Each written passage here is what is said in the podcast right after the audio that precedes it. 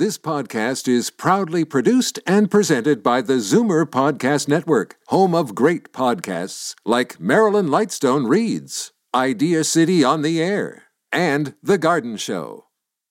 You're listening to the Zoomer Week in Review, brought to you by CARP, a new vision of aging. Support CARP with your membership today. Visit carp.ca.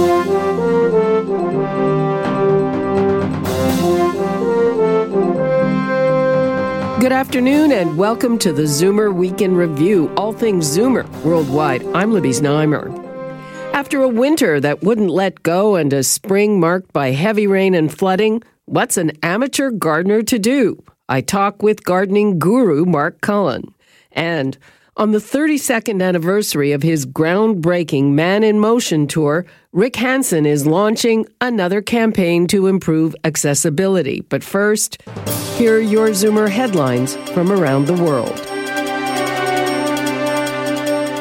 Colon cancer rates are down significantly in people over 50 in two dozen countries, including Canada.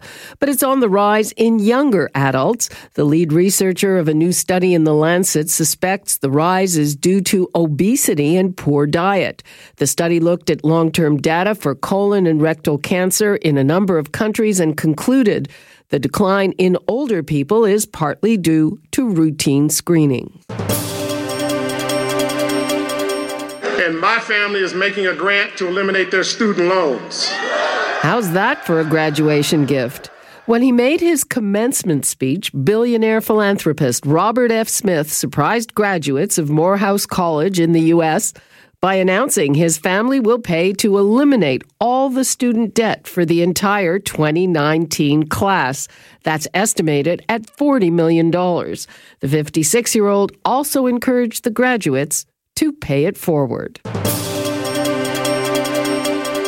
It's an impressive list that includes Gloria Steinem, Tom Ford, and Michelle Obama. Now add Barbie to the list of these prestigious honorees of the Council of American Fashion Designers. The doll is being honored to celebrate Barbie as a fashion icon that also coincides with her 60th anniversary.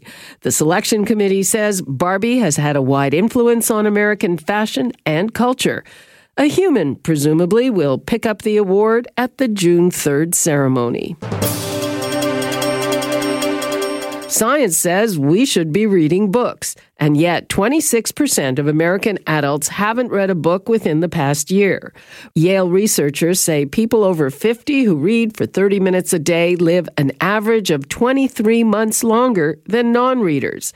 Reading improves vocabulary, thinking skills, and can impact empathy and emotional intelligence. Researchers say challenge yourself to read 50 books a year. Talk about a rarefied life. At 93, the Queen visited a supermarket for just the third time ever. She was intrigued by self service checkouts at a central London store and questioned whether customers are able to, quote, cheat and leave without paying. The monarch appeared engaged as she viewed produce from bygone eras and was struck by changing tastes when she was shown the contents of a modern day shopping basket. I'm Libby Znaimer, and those are your headlines from around the world. More than half of Canadian households maintain a garden, and we spend about $4 billion a year doing it. But this season's weather is throwing a curve. With heavy rains and floods and cold that just won't quit, I reached out to gardening guru Mark Cullen for some advice. This means everything's late. You know, everybody's very aware of the amount of rain that we've had, Libby, but it's the cold weather. It's it's cool evening temperatures have really they haven't slowed things down. It's just things haven't had a chance to speed up. So if you if you look for instance at the leaves on trees as a simple benchmark of how far behind we actually are, I recall uh, in my experience maple trees, for instance, being in full leaf generally by the end of the first week of May. Well, here we are near the end of May, and they're just now coming into full leaf. Two weeks, I would say, we're behind. Two weeks we're behind, and we've had a whole lot of rain. How Yeah. does that affect things? Is it good, bad?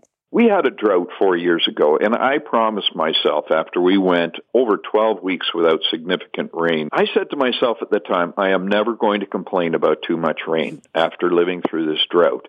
And so, is it a good thing? It's not an especially good thing because there's been so much of it. Is it a bad thing? That all depends on where you live. If you're on high land, it's not a bad thing. If you're on low land, it's it's pretty soggy out there and, and you have to be a little careful that you don't ruin the soil by walking on it if it's just mud. But if it's well drained, you can get out there and get working right now. So you're talking about all the flooding and we know we can expect more of the same because of climate change. So people who are affected by flooding, um, that affects their gardening too. Uh, it does, and, and so does the nature of your soil. We live in the clay belt, you know, virtually all of southern Ontario anyway. Uh, when the glaciers dragged through here, they left behind a limestone based soil that tends to be very dense. What should gardeners be doing as we speak? add lots and lots, and I mean lots of organic matter.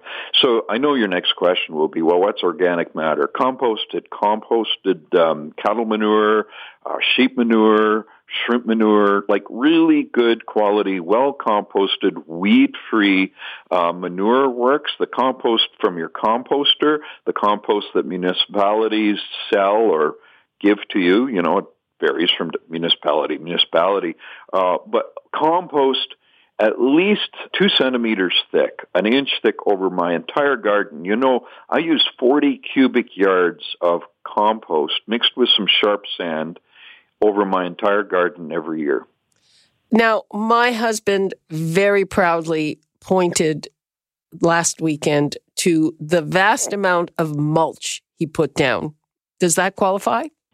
Well, eventually it does because if he's talking about bark mulch, like finely shredded uh, pine or cedar bark mulch, then it takes a year or two for it to break down. But as it breaks down, it's providing uh, natural nutrients and and fiber for the soil. So ultimately, what you want, Libby, is soil that when you grab it in the in your hand and you make a fist with it, and then open your hand and then bounce that soil in the palm of your hand, it should fall apart.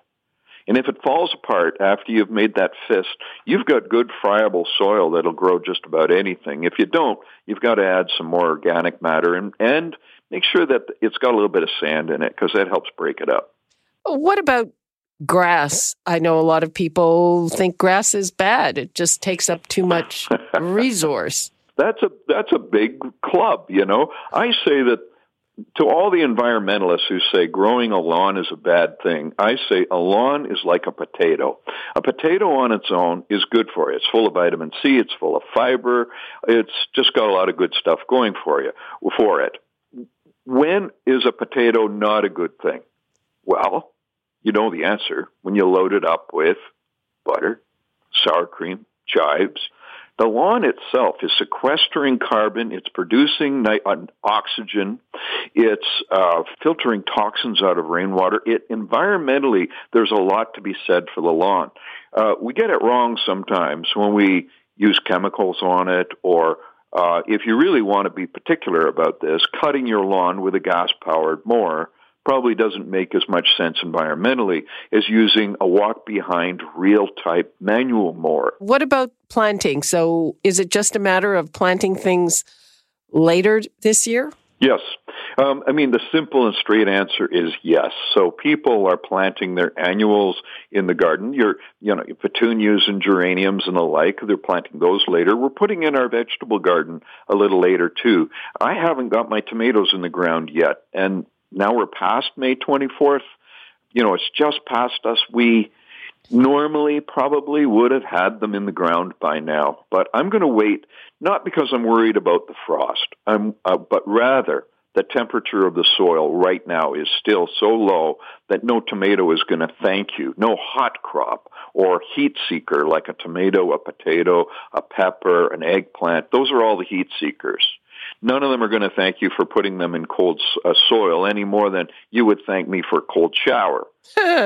right? Right. But there are a lot of vegetables that do like it cold. So I've got all my carrots in the ground, my peas, my uh, all all the gassy vegetables like the broccoli and the cabbage. I've got all the cold crops in, Swiss chard, uh, kale. All those things love the cool temperatures of evening, and they don't mind the cool soil either. So back to my original point, there's lots you can do. It's just a little early for the stuff that really loves the heat. It's not too early, by the way, to plant up your containers because they're warm, right? Yeah. So your hanging baskets, window boxes, and all the containers around your house or your pool deck, condo balcony, doesn't matter. Those those containers uh, you could plant up now because they absorb heat so much faster than the ground does. Mark Cullen, thank you so much for this. It's a pleasure. Thank you. That was gardening expert Mark Cullen. His latest book is Escape to Reality How the World is Changing Gardening and Gardening is Changing the World. It's something every level of government has promised to do and almost everyone would agree with making our environment accessible for people with disabilities. But even if goodwill is there, the execution has been slow. That's why Man in Motion Rick Hansen is launching a new campaign to raise awareness. I chatted with him when he was in town. The first barrier is that people completely underestimate the prevalence of disability and they largely consider it to be uh, only linked to those that are visible and often uh, those in wheelchairs and our symbols are uh, steeped with that history, the stick man in the wheelchair. The face of accessibility and people with disabilities is shifting dramatically. It's uh, people who have varying mobility uh, challenges that you can't see readily.